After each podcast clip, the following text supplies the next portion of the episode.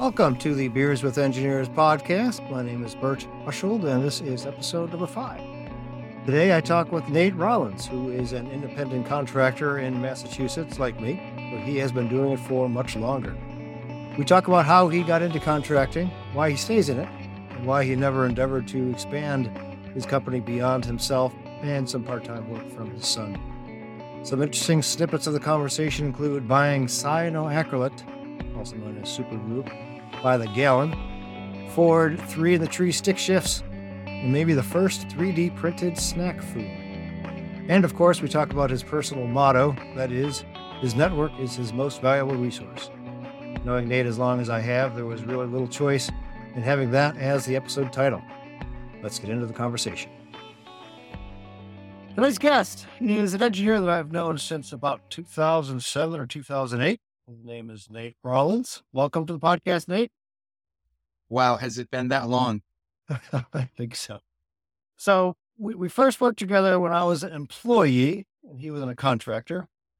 And then he became an employee at a sister company where I was working. And then I left to do other things. Those other things didn't pan out. So I ended up using my safety net of being a contractor. So the next thing happened, Nate decided to go back to being a contractor. So who filled in for him at the company where he was working, you might wonder? None other than yours truly. And that was back in 2011. After a few years, I chickened out of the contractor game, well, temporarily at least, because I'm back at it now. But Nate has stuck it out since then. And so it kind of seems that as I was going through our history, we're kind of like a tag team engineering, a couple of tag team engineers, I guess you might say. So that's said, Nate is not only a good engineer, but he's also an excellent CAD operator and he's a first rate, first rate person who I'm pleased to call my friend and not just a fellow engineering colleague. Thanks, So, Bert. Um, let's go from there. You're very welcome. So, two things to get out of the way for starters. One, are you in fact drinking a beer? If yes, what is it? If not, what would you like to be drinking? If you were drinking a beer. Well, Bert, I did take the opportunity to indulge in a beer on a Thursday evening, and um, I'm drinking a Cloud Candy, a New England IPA from Mighty Squirrel, um, relatively local brewery in Waltham, Massachusetts. And Okay. um, it's a That is one I have not heard of. Okay. So you're an IPA drinker? Yes, I am. Okay. So the next uh, item to get out of the way. Do you know any engineering jokes that you can share with us? Yes, I do. Um, but it's not funny because, and I'm not good at telling jokes. I'm I'm a good engineer. I'm not a good comedian. but I guess you're going to ask me to tell my engineering joke, aren't you? Oh, I absolutely am. I absolutely am. And if it doesn't work out, it's the writer's fault and not uh, the deliverer's fault. We'll uh, we'll make that clear up front. Um, well, I know, I know, I know a funny joke that is actually mm, it involves an engineer, but it's it's not making fun of engineers. Not close enough. But I'm going to tell another joke. It joke. doesn't have to be fun. Some engineering jokes, some engineering jokes compliment engineers. yeah. Okay. So with those. Uh, well, I'm I'm a little embarrassed because I'm not sure who the audience is. After after all, we are recording this, publishing it as a podcast. But I will say, uh, I'll, I'll tell the joke as best I can. And my disclose my disclaimer is that I'm an engineer, not a comedian. I already said that. A mathematician and an engineer and a statistician they go on a hunting trip, and the mathematician um, is carrying a high powered rifle with a scope and a tripod. It's a, a sniper's rifle, and they're going through the brush, and they and the the engineer has the binoculars, and he sees an elk, and it's probably three quarters of a mile away, but the rifle that they're using to hunt is very capable of that range, so they um, agree to uh, set up the rifle on the ridge and where they have a view of this elk and they set up the scope and take a look and the and the mathematician says i got this i got this let me take the first shot since i had to carry the rifle and everyone agrees and so he takes out a pad and paper and he does a range finding and he calculates the triangulation and uh, sets the, the rifle up and takes a shot. And the engineer's look looking through the the binoculars and and he says, "Oh, you hit the ground about 50, 50 yards beyond the elk."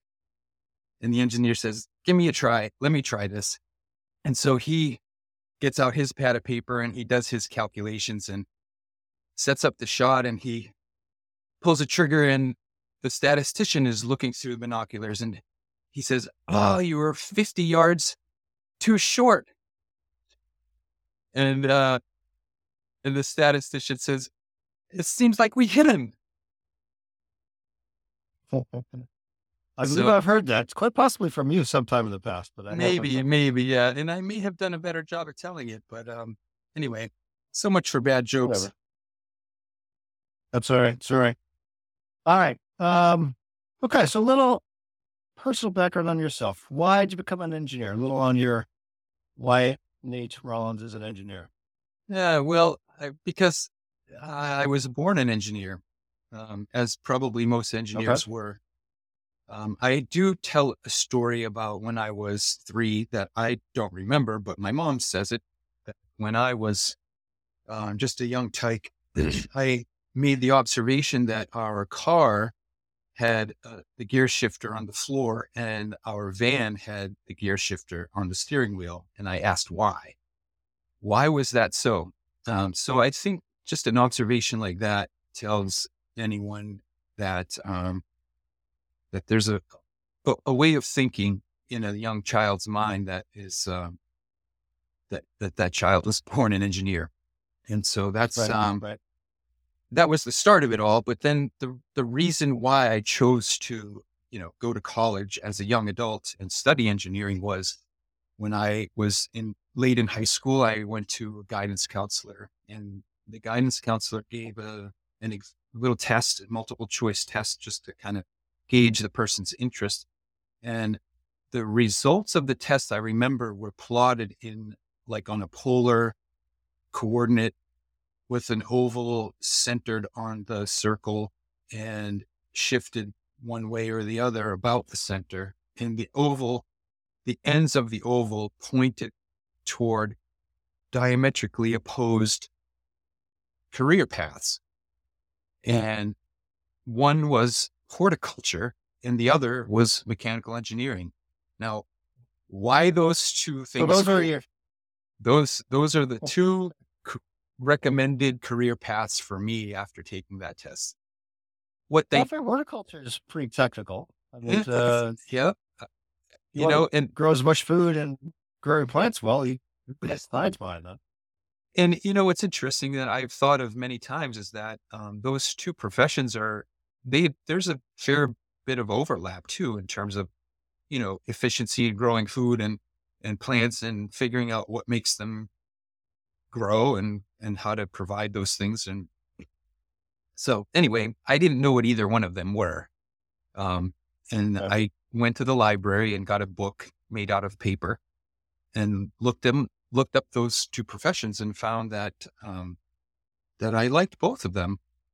Um, and when I talked to my mom about it, she said, "Oh, well, you know, your grandfather was a mechanical engineer." And I said, "Oh, okay, there you go." So the what I'm intrigued about was the van with Hmm. uh was that a three in the tree as we used to say? Oh, yes, Yeah. Did did you ever so we had a 1970 Ford van It was three in the tree. We did all kids all loads of kids in it and went camping and whatnot. I eventually drove that. We had it so long that uh back in 1983, 84, when I was 16, 17 years old, I got to drive that big old van. I remember one of my high school classmates was just so, I mean, I had seen it since I was four years old, so it wasn't that big a deal to me. Maybe not quite that young. But he was just very tickled by the, the stick shift on the steering column. yeah, three And speed, actually ended up three and three. three speed. So yeah, I've I've driven um, um, several three on the trees, and one of them was I think a 1974 uh, Ford pickup with a monstrous 450 cubic inch engine or something like that. Um, it, and it was uh, my brother's vehicle with a rotted out bed that he replaced with wood, made it a flatbed. And uh, yeah, lots of lots of fun times in that car truck, for sure. Yep. Mhm. All right. So we talked about cars that have changed. We know we don't have three in the tree. We don't have four on the floor. We don't have stick shifts for the most part anymore. What's something in your career, in your engineering career, what's something that's changed since the early days to the current days? Something that's changed. Oh, well, Bert, of course. I turned 54 next month, right? Um, a lot has changed in my career. You know, I, I, um, I, I'm proud to say that I, I've never, I've never been paid to create a mechanical drawing with a pencil. Although I did learn how to use a T square and triangles to make drawings, including isometric views and etc. with a pencil. Um, I think when I was a co-op in '86, I think I did a few uh, pen and pencil drawings or paper and pencil drawings. as a co-op, so, continue. I got a few years on you, but not too many. so you were a professional draftsman. Uh, at, at least for a while. at least for a little while, right? Right. As a as a co-op student, yeah. No, so that's obviously something that has changed quite a bit. Is the technology that we use? You know, the the i the idea of 3D printing a prototype and iterating on that um, so rapidly is really astounding in terms of how life was when I started my career. Uh, Um, I remember the first time experiencing a 3D printer. It was it was an FDM printer made by Stratasys. Um, the the build platform was um, an open cell foam that was held in place with some steel pins that you would remove the pins and tear the print off of the foam. And if you were lucky, you would get a nice release so that you could actually reuse the foam once or twice. But most of the time, it just tore a big chunk out of the foam, and you had to use another um, semi-rigid open cell foam to build on. Shortly after um, that, we we acquired a a Z Corp printer, which um, I don't know if you have any familiarity with that, but that was Rings a uh, bell. That rings a bell. it- it was a, a vat of powder, and they used um, they used a talcum powder, or they used a, a um, a sugar. Uh, what was the sugar that they had? Um, ah, I can't remember. It was. Anyway, it was it was some you form of edible sugar? it was it, it was an edible sugar, um, and I'm not. It, it wasn't uh, lactose, but it was. I Yeah. can't remember. Anyway, it's not important. But um, you know, the salesman who who sold Z Corp printers would um, 3D print little Darth Vader heads that were about the size of your th- first joint of your thumb. And um, at trade shows, he would eat them. It's a party trick, kind of. and they were uh you know they were and the and the cool thing about this the Z Corp the, the Z Corp technology was um using the print head from an inkjet printer and instead of squirting ink out of those portals it would squirt um, a binder which was uh for s- which you could choose a sugar water. Um Mm. and so you would bind this this sugar with a sugar water and it would turn into a solid and it would just print layer by layer and um, the the the plat the platform of the print of the pow- vat of powder like a square bucket of powder would would um get a layer spread over top of it and then the printer would go over and solidify that layer and then it would spread another thin layer of powder.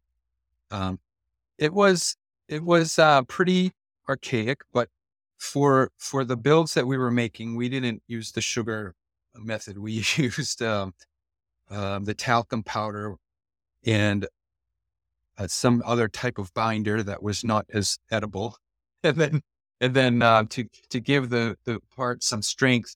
Afterward, you would uh, impregnate the model with cyanoacrylate, which was rather messy at times and also quite smelly.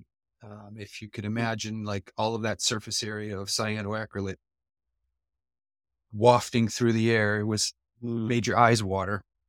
I like the smell of cyanoacrylate in the morning. Yeah, it it's uh, it definitely is a, a, a very um, distinctive odor that I don't really dislike until it's strong enough to make your eyes water, and then that, that's not a good thing. Uh, but I don't think I don't know many people who actually would go out and buy cyanoacrylate by the liter. And I remember finding um, a, a, a distributor for for adhesives, really good guy, probably worked out of his house way back in the late nineties, and he ran a company called I think American Adhesives it was, and I would meet him in the parking lot of a movie theater in Lawrence, Massachusetts. Oh, and he, he would deliver, you know, a box of four liters of cyanoacrylate. I just felt a little awkward doing that. Right. I mean, it almost sounds like, you know, a movie from the 90s. You know, it's like some terrorist is going to get a gallon of cyanoacrylate, later on. and I don't know what with it. But it seems like he could do something a bit nefarious with Exactly. cyanoacrylate. Definitely Well, it's kind of like today, you can't go. I mean, today you can't even go buy Sudafed. Perfect. People buy it by you know the truckload, and they make meth with it. I think that's what they make. Yeah, yeah, That's Right. right. Yeah. I saw Breaking Bad. I know So something I was, I'm not. The only things I've seen of Breaking Bad is what the MythBusters talked about on their show. I don't think I've seen anything else besides what the Myth, MythBusters showed. Well, I missed But- that episode. I don't So- know what that. Something I was just thinking about quite recently, last day or two, is I'm you know working on this uh, project, and you know it's a console and a three-piece housing and a chassis that a whole bunch of different parts are attached to, and you got to make it all fit together, yada yada yada. And my first job, also my second job out of college, I worked at uh, Ethicon in Cincinnati doing medical devices, and we had, you know, I was hired as an engineer, and I was working on developing a product, and I had one, sometimes two, we call them designers, mechanical designers, as opposed to industrial designer, who they worked on the CAD, and they did, they did the CAD work, and you know, I would kind of, you know, it's, I'm not sure exactly where it would start, but a typical day would be I'd go sit down with my designer, Darren, and say, all right, what'd you finish up on yesterday? What are we still working on? What are the problems? And well, I'm trying to get this to work and this doesn't work and this fit the little interferes. And so we'd spend 10 minutes or half an hour sketching things on a piece of paper, figuring out how to solve it, you know, just general concept. And, you know, make it so number one. I'd walk away and he'd go do that. And I would do something else, which I can't even remember half the time what it was that I used to be doing. That doesn't happen anymore. At least in my experience, that doesn't happen anymore. Mechanical designer who takes direction from an engineer, I, I don't know that it exists. I mean, I'm right now as an engineer, I am the engineer and the designer and the CAD operator all in one. And, you know, that council I was working on today is like I started it, you know, a week and a half ago. Oh, we got a design review next Wednesday. Uh, start making prototypes. And I'm going, 40 years ago, one person could not have done that. It would have taken 10 people, three months, and a couple of iterations of prototypes in between. And, you know, so I guess that's why long winded, you know, the mechanical designer seems to be a profession or occupation that's largely gone. I haven't heard of one in a long time. I don't know. So I, I'm going to use that to dovetail. Remember using dovetail on that project? We had a lot of dovetails on the, the one project we worked on. That was the phrase of the day. Anyways, um, and I'm just wondering that your perspective on that might be different because as we talked about uh, not too long ago, you've been doing contracting largely from the beginning of your career, correct? That's true. Yes. And, you know, at Ethicon, you know, there was, I don't know, 20 or 30 employees and 20 or 30 contractors on long-term contracts doing the mechanical design. And, you know, when we had the layoffs, obviously we were the first ones to go and of others went with them. But, um, So I, I'm wondering, you know, not saying you're not an engineer, but what I'm hypothesizing, confirm or deny that in your earlier years, you were working more as a role of a mechanical designer than an engineer, or were you doing, well, describe what it was and you disagree with So I thinking. I, I I totally get what you're saying, and I and I do agree that that was how it how things went, and um, and I guess I hadn't thought of it before, but I also agree that maybe that's something that has changed in the industry, and I I think that has a lot to do with the tools that are at the average engineer's disposal for everything from CAD to simulation and FEA tools and things like that. So 3D printers as well. Um, we've we've got tools now that can um, fill in for all of those all of those different roles. I will say that um, you're right. I do consider myself a design engineer and not your traditional, typical mechanical engineer. And I'll explain that a little bit. Um, I, as you mentioned, I, I, I have I have been a contractor for most of my career, and the and the reason for that is as a northeastern student, um, I got a co-op job, and in that co-op job, I had a really excellent mentor. Uh, for three years, um, I worked with this gentleman, and he basically was a high school dropout, and and I think had his GED, and that's it. Um, he didn't. He never went to college he grew up as a child. He told me he would read the Chilton's manual and study the exploded view of tr- automatic transmissions, trying to figure out how they worked. And he would, he would, he told me he got grounded at least once for um, running his dad's Bridgeport out in the garage without permission. And so, you know, he was just kind of like a hands-on. appropriately so. he, he was a hands-on hacker type, you know, and Yeah. he was a really whip smart designer and he taught me a whole lot of stuff. Um, I, I didn't, I, I didn't, uh, I was a, I wasn't a co-op student for three and a half years. Uh, what happened was I didn't pay my tuition as a co-op student and they kicked me out of Northeastern. So my boss at the co-op job said, "Hey, uh, you're not a student anymore. Do you want a job?" And I said, "Yeah." And with the job came tuition reimbursement, and I uh, kept going to school at night. And and in Oh, a sweet. short a short seven years, I actually got my bachelor's degree in mechanical engineering technology. So when you go to school at night at UMass Lowell, you can't get a BSME degree. You have to get a BSME T, and they tack on that technology Hmm. word at the end which basically means that you're doing a lot more work um, hands on in the lab and instead of the theoretical calculations. So, yeah. So, excuse me one second. Was the was the curriculum actually different?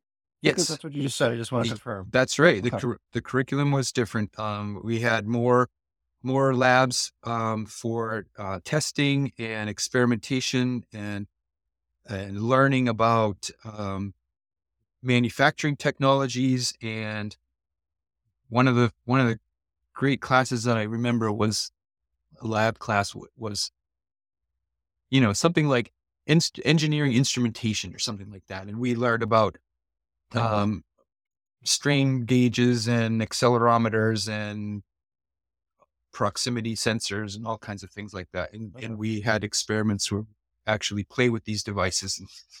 So that was really cool yeah today I, I still consider myself a design engineer over the traditional mechanical engineer who's you know ready to do um, bolted joint analyses by hand and figure out stuff uh, with calculations um, my my tack is generally to build a breadboard and test and do things um, in the physical sense.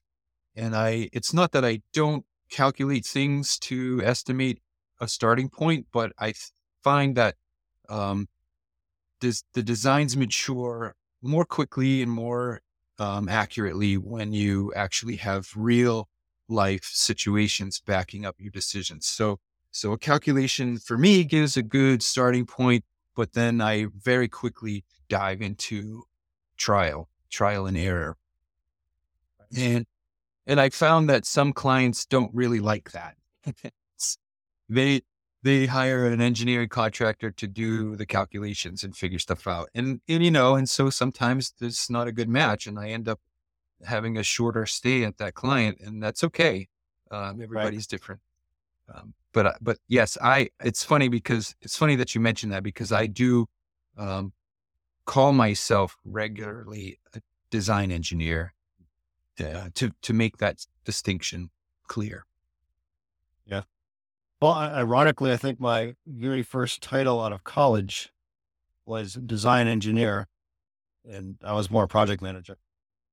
Why yeah. I stayed at the job for much, less than two years. I, I want to do some engineering, and not that. Yeah, I know. Yeah, well, you know, it's, it's, we need we need project engineers. We need we need project managers, and uh, cool. Yep, and uh, yep. but but I'm not ready to sign up for that. I don't like. I don't particularly yeah. like it. We, we could talk about for a while. Um, no, but interestingly, something I just realized a couple days ago. Uh, you are whopping uh, guest number five. Ooh, but you're the first one who is strictly an engineer. The other ones have been, you know, program managers or you know, directors, vice presidents, owners. One's not even an engineer employed as an engineer anymore. So you were the first one that is first, foremost, and primarily an engineer. So cheers, Mazel Tov, whatever you want to say. Cheers. Well, thanks, Bert. But I, you know I'll what? I, I'll drink to that. I, I, I have to, I have to, I have to refute that because honestly, I am um, the CEO and president and project manager and janitor of my corporation that I run. And so, uh, with an em- employee base of one, that's me. Well, actually, my son is on on the payroll as well. I've hired him as a part time um, grunt, and he does some work for me. I was me. wondering if you're going to throw that at me. What's that? There you go. I was wondering if you're going to throw that at me. That's not very good form to make the host look bad, Nate. Friendly invite between you and I. What do you mean? How did I make you look bad? I said you were one thing and you denied it and said you're Oh, that doesn't make oh. you look bad. I'm just saying. My ego is very easily bruised. Very fragile. I'm sorry about that. That's all right. I'll get over it. Well, no, but I, I am an engineer. And if I were, if I were more of a business marketing human resources, you know, then then my business, my company would not have one employee; it would have probably twenty, and I'd be, uh, you know, on a beach somewhere, scratching my belly, retired. But no, I am an engineer, and that's why I'm stuck where I am. So that I'm not sure I've heard you say that before. So I'm going to put words in your mouth. It's a, a lack of the non-technical skills, for lack of a better word, I'm going to start over again. So you have ambitions for Bearsfeat to be bigger, but it's not, and you think it's just your skills, interests do not fit well into that somewhat of a goal. Would that be correct? Well, that's an interesting observation about what I said. Um, I, I don't think that I ever had real strong ambitions to grow my company and become, you know, um, a, a, quote unquote design firm or some other entity like that. Um, but you know, how can you be in this world and not think about it occasionally? And so, um, if I if I may, I'll bring my faith into this a little bit. I was considering shifting my direction in the business a little bit and uh, and and here's the reason um, for so long I was fully booked with projects and and and overworked and frequently people would say well Nate why don't you uh, why don't you hire somebody and and then you can you know then you can grow and and I would always say well yeah well the day I hire somebody then I become then I stop being a designer design engineer and I start becoming a manager and I mm. have to manage other people Right. and check their work. And it's not, and that's not really what I want to do. But then, you know, a- after hearing that for literally years, I started to think, well, maybe that is something that I should do. And so, you know, I mentioned my faith. I I prayed about it and and asked my God if that was something that I should do. Should I pursue uh, growing the business, or should I just stay with the status quo and and and be an independent? And and I sort of got an answer. Um, I might I might even consider it a miracle that I heard pretty loud and clear that I should just do whatever I want. And I decided that um, I would cons- I would stay the course and enjoy being on my own and making my own decisions and doing what I love to do and not worry about um, growing a business into something that would, you know, potentially allow me to retire early or buy the BMW or whatever. Because because really, what's the point of growing? Like, why why would you grow a business into something bigger? And it's it's a rhetorical question. It's really because you want you want more money. Like that's basically bottom line is like you want to grow your business so you can get more money. And when you get more money, you know, fill in the blank. And I Right. and I thought I, I I'm happy with what I'm doing. I'm really satisfied with life. I'm paying all my bills, and I get to go to uh, my son's soccer game at 3 p.m. and don't have to ask for permission to do it. And so, you know, I just figured that's what I'm going to do. I'm going to stay. I'm going to stay that. So, so I think what this does is it, it it rolls all the way back into your comment that I'm I'm an engineer. I'm not a I'm not a business person. I'm not an, a CEO. I, uh, I am an engineer. So yeah, you're right, Bert. I'm just an engineer. Thank you. My, my ego feels so much better. Yeah, good. Ruts. I, I gotta wrap a bunch of things together and going on a bit of a speech here. So when I began, I said that, that, that uh, I left to do other things and started as a contractor as a safety net. Um, as I've ever mentioned on this podcast, obviously you've heard it before, that I, I left my job to work on a product uh, for cyclists, and it was something to remind them not to drive into their garage when they had a bike on the roof rack. And so I'd worked on that nights and weekends, and time came. Said, all right, I'm going all in on this thing. I'm quitting my job and, you know, make some money contracting, yada, yada, yada. Uh, the funny thing about that is when I quit my job, my wife was at least eight months pregnant with our third child. So that, that uh, foolish, daring, brave, I'm not sure a variety of uh, adjectives can describe that. So, and my thought was to, you know, get that product out and get other products out. And, you know, I think at one time I literally told somebody I wanted to be a mini, um, what's that, Branson, Virgin, Richard Branson. I wanted to be a mini Richard Branson with just lots of different things, not necessarily one field. Um, well, that didn't work out. But so then go back to the other thing we talked about a little bit was the, you know, when I was an engineer, I had designers working under me.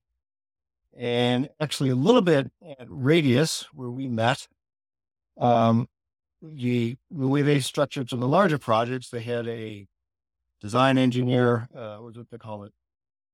Engineering team leader, then engineering expert. So the engineering team leader kind of managed to looked over the, the experts. And so that actually was kind of similar to my old days of working with a designer where, you know, I knew what was going on and I'd sit down with the different contractors, not contractors, I'm sorry, they were employees. Uh, sit down with them at various times during the day and say, what are we working on today? What are the problems? We work it out together and they'd go flesh out the details and I'd go the other side of the room and sit with the other guy who was working on a different part of it and do the same sort of thing. So, period. Turn that into why one might hire additional people is you can make a bigger impact. And I'm not saying you made a wrong decision. I'm just saying that's a thing to consider is, you know, if I've got, you know, there's a product or numerous products that I want to work on, and I physically can't work on all of them. But if I've got five people under me who can work on them, then you know my impact can be expanded, made larger, whatever. Is that absolutely necessary thing? I don't know. I just, I don't know. It's what I thought of as you were talking uh, about that. Yeah, yeah. I, I, amplifying. It's, it's, it's le- leverage of sorts, you know. I don't know. Kind of like uh, Elon Musk. He's got his fingers in a whole bunch of different things. Not that I'm yeah, anywhere Yeah. near Elon Musk or Richard Branson for that matter, but you know that that is what an engineer can do. Potentially, if they want to, but Well, I appreciate that Anyway. other perspective, Bert. Uh, for listeners like me, could you tell us a little bit about Richard Branson and who that is? Richard Branson. You don't know Richard? He he's a British guy. Uh, I think he Virgin Records, maybe. Hmm. But he's had all sorts of companies. Virgin. Uh, he had like ships. Uh, I think he had a Virgin Airlines. Uh, I think Virgin Galactic. who's making some sort of space plane. Uh, Uh, he was just doing all sorts of different things. All sorts of different things. Not, you know, from my recollection, not terribly related. You know, Virgin Records and airplanes. Uh, I guess airplanes and rocket ships have some sort of relation, but you know, selling records and music and going to the moon or going to space are pretty. That's those are the your oval you started out with. Those are opposite ends. Yeah. There. yeah, there's a spectrum going on for that. Yeah, that's for sure.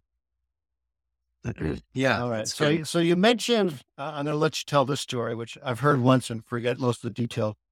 Uh, you mentioned your company name is Bearsfeat Engineering. If you want to hire a crackerjack engineer, uh, look up Nate at Bearsfeat, and we'll get that in the uh, show notes at the end. Uh, the name of Bearsfeat.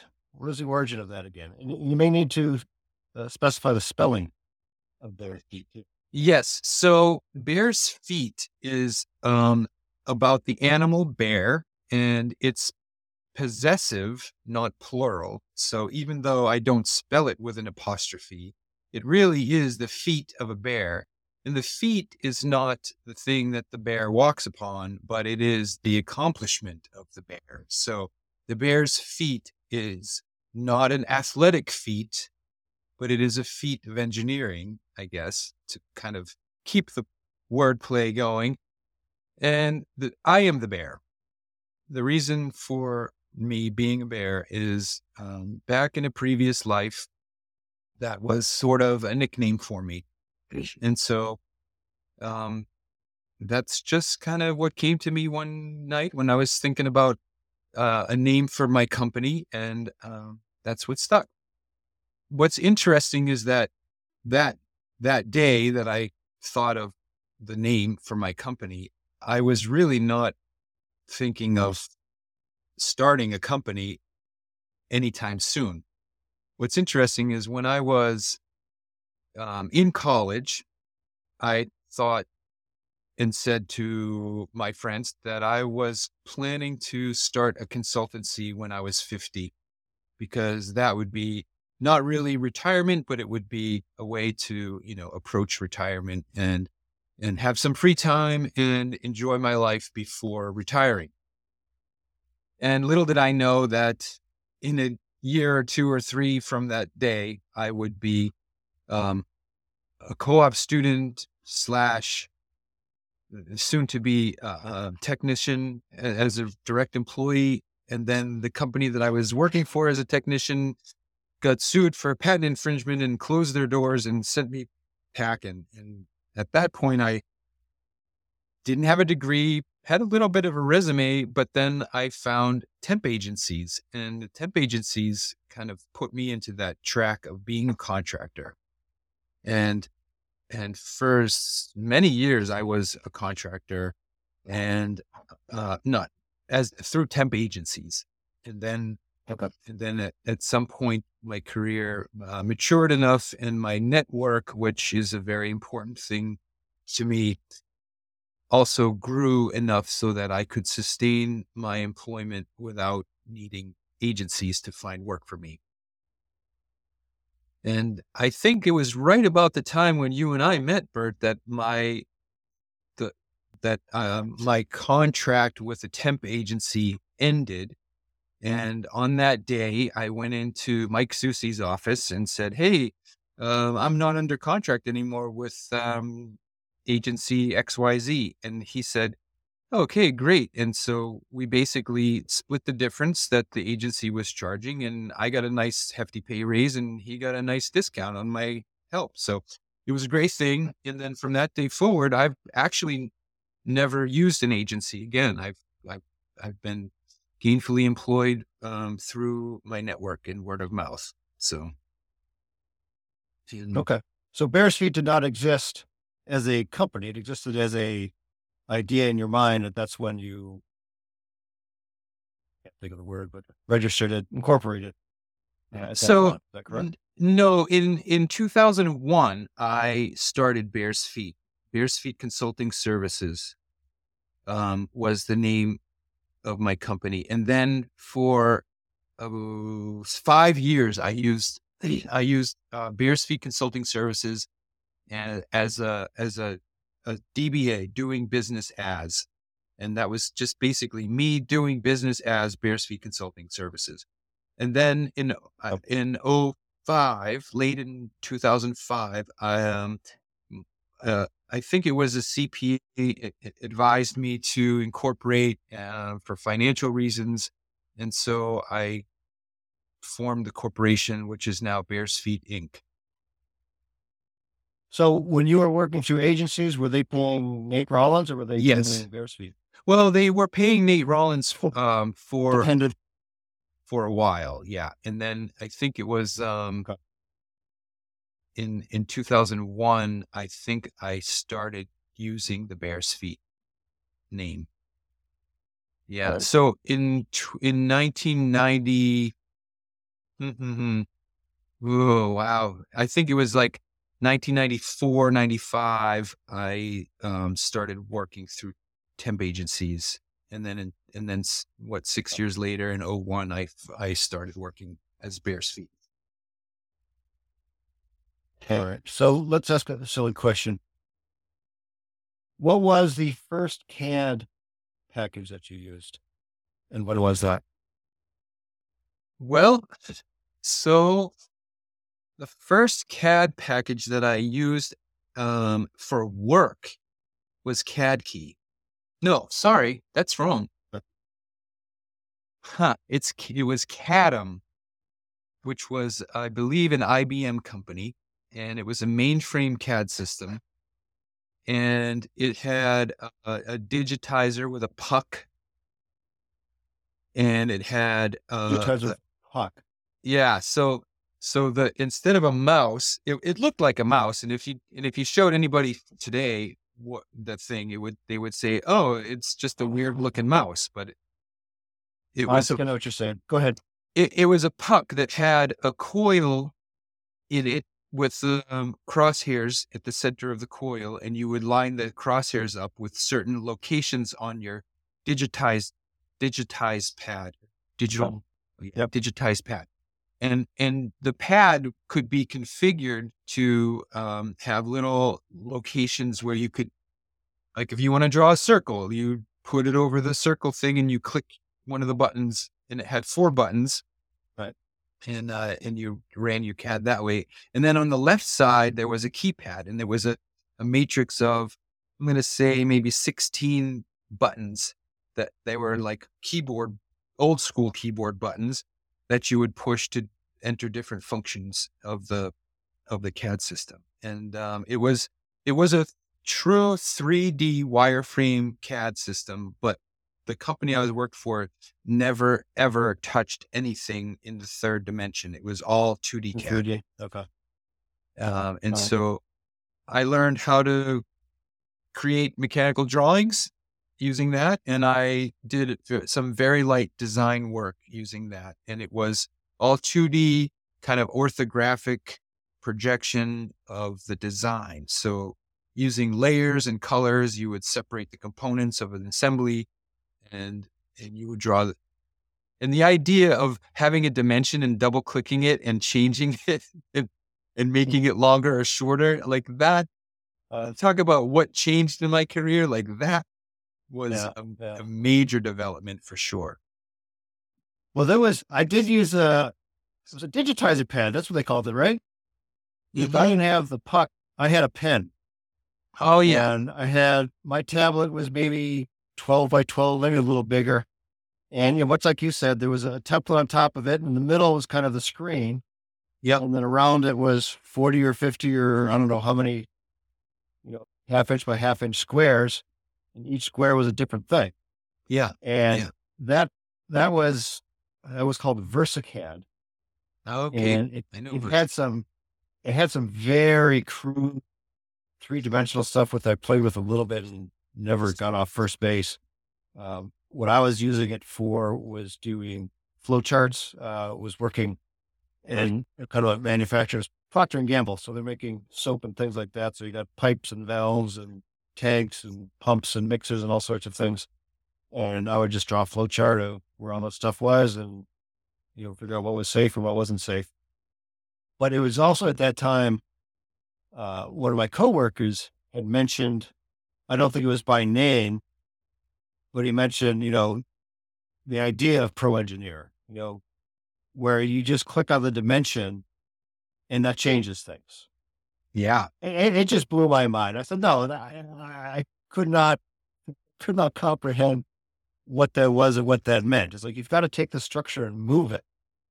And, you know, a couple years later, uh, from that, I was started working in pro engineer for the first time. Well, Whatever. what's interesting, Bert, is that is that um, that CAD CAD package that I used was at my co-op position, which transformed into a technician's full time position, and and while I was working there, PTC came and did a demo, and they they went into a conference room and they put up on the screen uh, or projector or something pro engineer, and they demonstrated and and I did a little research when I recently re- redid my website. I did a little research and found out that that because I knew what year that was.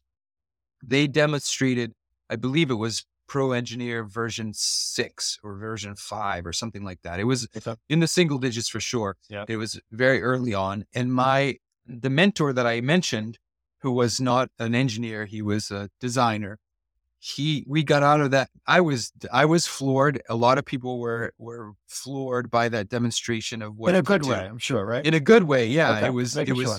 very impressive and everyone was uh oohing and eyeing over this new technology and uh and my mentor who was you know a, a real dirt floor kind of shoot from the hip kind of guy he he we get out of there and he's like that's a stupid thing can you imagine did you It'll count fly. yeah, he's like, before he even had one line up on the screen, I counted he did 47 clicks. You know, I was- and I was like, well, and and you and I both know Pro E very well. Yeah, yeah. you know, that's true. There's a lot of setup that had to happen before you could draw one line on the screen, you know. So I, uh, I, I did once, uh, I don't know, some sort of social media thing. I just was upset with Pro Engineer at the time and said, Dear PTC, I do not get paid by the click.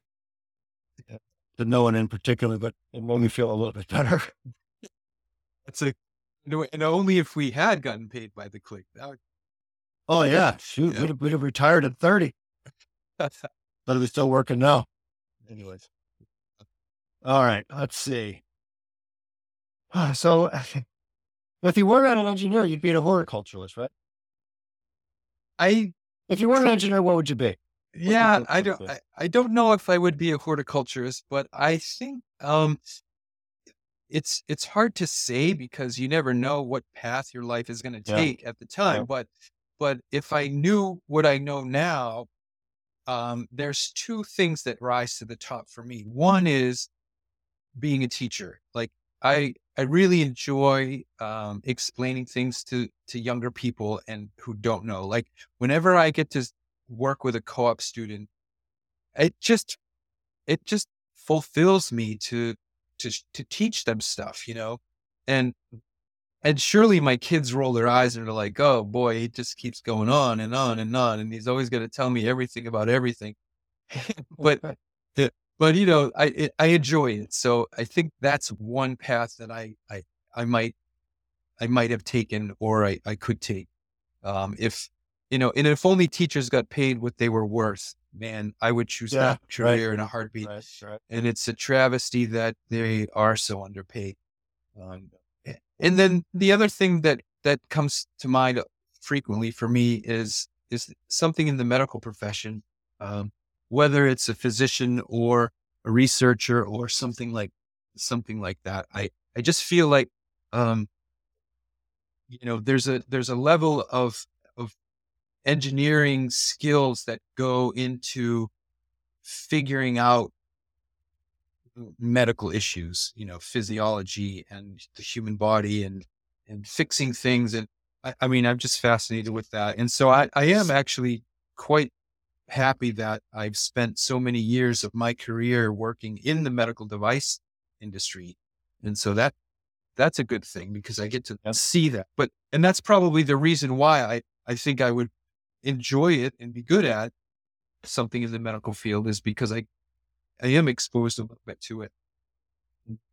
Yeah. So let's start to wrap this thing up. I got, I think, two questions left for you. One, if somebody listening was thinking about being a contractor, going out on their own, what advice would you give them to do that, to make that decision? Um, first, first off, your network is your most valuable resource, and I I say that very frequently, multiple times per week. Those words come out of my mouth verbally, audibly, and yes, once again, my kids roll their eyes when they hear me say it because I do. I say it all the time, and it's so true. It's it's a very very true statement. Um, you know, most of most of my work comes from my network. Most meaning like high 90% of my work comes through my network. Um, it, and that's just something that you really need to be intentional about, nurture it, cultivate it. Um, you know, you don't have to go to networking events and pass out business cards and schmooze with people, but you do have to stay in touch with the folks that, that have anything to do with, with what you want to accomplish. Like professionals in your field, especially if you want to become an engineering contractor, you need to keep in touch with those people. And when I say keep in touch, it's like, you know, if six months go by and you haven't talked to the person, then then reach out and say hello and say, Hey, I was thinking of you. I saw this article or whatever. It doesn't have to be anything, but as long as you make the contact, then that person will remember who you are. And it might even um, initiate a conversation and, and it, it, it may even end up in some work that you could have. And, and so I, I think that's my, my biggest piece of advice is to nurture and cultivate your network. Would you like to reach out via a phone call or uh, email or some other sort of electronic? Um, I think an email is perfectly acceptable, and a, a- but a, a phone call, you kind of it, it, it- it's easy. It's easy for a phone call to feel more awkward when time has gone by. Yeah. Um, if you have a Yep. real reason to talk to the person, then a phone call is ideal because that because inevitably, Yep. whenever you make a verbal connection with somebody, you end up talking about things that just bring you closer together, and and it's the relationships that Yep. really matter um, when you're when you're working on professional um, relationships. It, even the personal things that that come in, come through mean something and and and are, are valuable. So if you have a if you if you have the guts or or a real reason to make a phone call, then that would be my first choice. But but an email just to say, hey, I was thinking of you because of whatever, and that's perfectly good too. And, and don't let your wife being eight months pregnant stop you either. I can speak from uh, experience on that one. Yeah, thanks for bringing that back up, Right. because I wanted to say when I was in 2001, when I formed Bearsfeat Consulting Services, it was September of 2001. And I'm sure some people listening would Oh, have a happened. recollection of that. Yeah. And so it was Mm. early September, and I was literally putting stuff in a box on my desk at Sterilite when I was working there as a full time employee because I had given my notice a couple of weeks before, Oh, and my wife was three months pregnant with, Ah. with our first Ah. child. And so I forget the three words that you use to say brave and and uh and stupid, or maybe yeah, or brave and foolish. I'm not sure what you know, There's a whole foolish. But the, the, the most amazing thing, yeah, maybe not, but anyways, when you know I gave my boss notice, and he wasn't terribly surprised because they knew I was doing that. And he said, "So uh, a lot of sleepless nights." I said, "No, not really. I'm I'm at peace with this. I'm happy. This is the thing I'm I'm going to go do." All right, so I have one one last question for you, Nate. This is the grab bag question. I've got a bunch of random silly questions. Pick a number from one to ten, and you will get that question to answer. Uh, seven. Number seven. Ooh, this is an interesting one. If you had to relive high school, where one is it's an absolute living nightmare, ten, that'd be awesome. Sign me up. Where would you rate that experience? Um, I relived the existing high school experience that I had. Is that the detail? Or, Yeah, or, yeah. or do I get to know what I know now and do it a little bit differently? Ah, answer any way you choose. Yeah, so I would definitely want a second crack at it if I had a little bit more wisdom going into it. For a number of reasons, certainly for the social reason as well as the academic reason. You know, I I certainly didn't apply myself when, you know, the most common teacher comment about me was Nate has such potential if only he would try, you know, and I got so sick of hearing that. But it's Huh. true, you know, I really didn't try very hard. Yeah. Yeah. Well, that's interesting because uh, my my youngest son teaches say stuff like that, and he's very blonde, just as you are. So maybe this blondes take a little longer to mature and develop. Is that what you? Yeah, No. yeah. All right, just had to go there. All right. Well, I that's all I got. Anything? One last thing. Anything else you have on your chest you want to get off while you have the microphone to the world? Uh, you know what? I really appreciate this effort that you're putting into um, your professional life as well as the funness, the funness factor that that that That's good. happens from it. Um, I look forward to uh, listen, is fun. listening to the to the podcasts that that um, are coming up. I hope I Oh, hope it continues, and. I wish wish you the best. Nate, this has been a good pleasure as always, and uh, we'll see you again sometime, and we'll get this podcast out in the near future. All right, great. Thanks, Bert. Have a good night. That wraps up today's episode of the Beers with Engineers podcast. Thank you for listening, and I hope you enjoyed it. Please remember to like, subscribe, give a rating, and most importantly, tell your friends, whether they are an engineer or not. Happy to have them listen. Any comments and suggestions are welcomed and encouraged. If you would like to be a guest on the podcast or know somebody that you think might be a good guest on the podcast, please let us know that too. Until next time, this is Bert saying goodbye.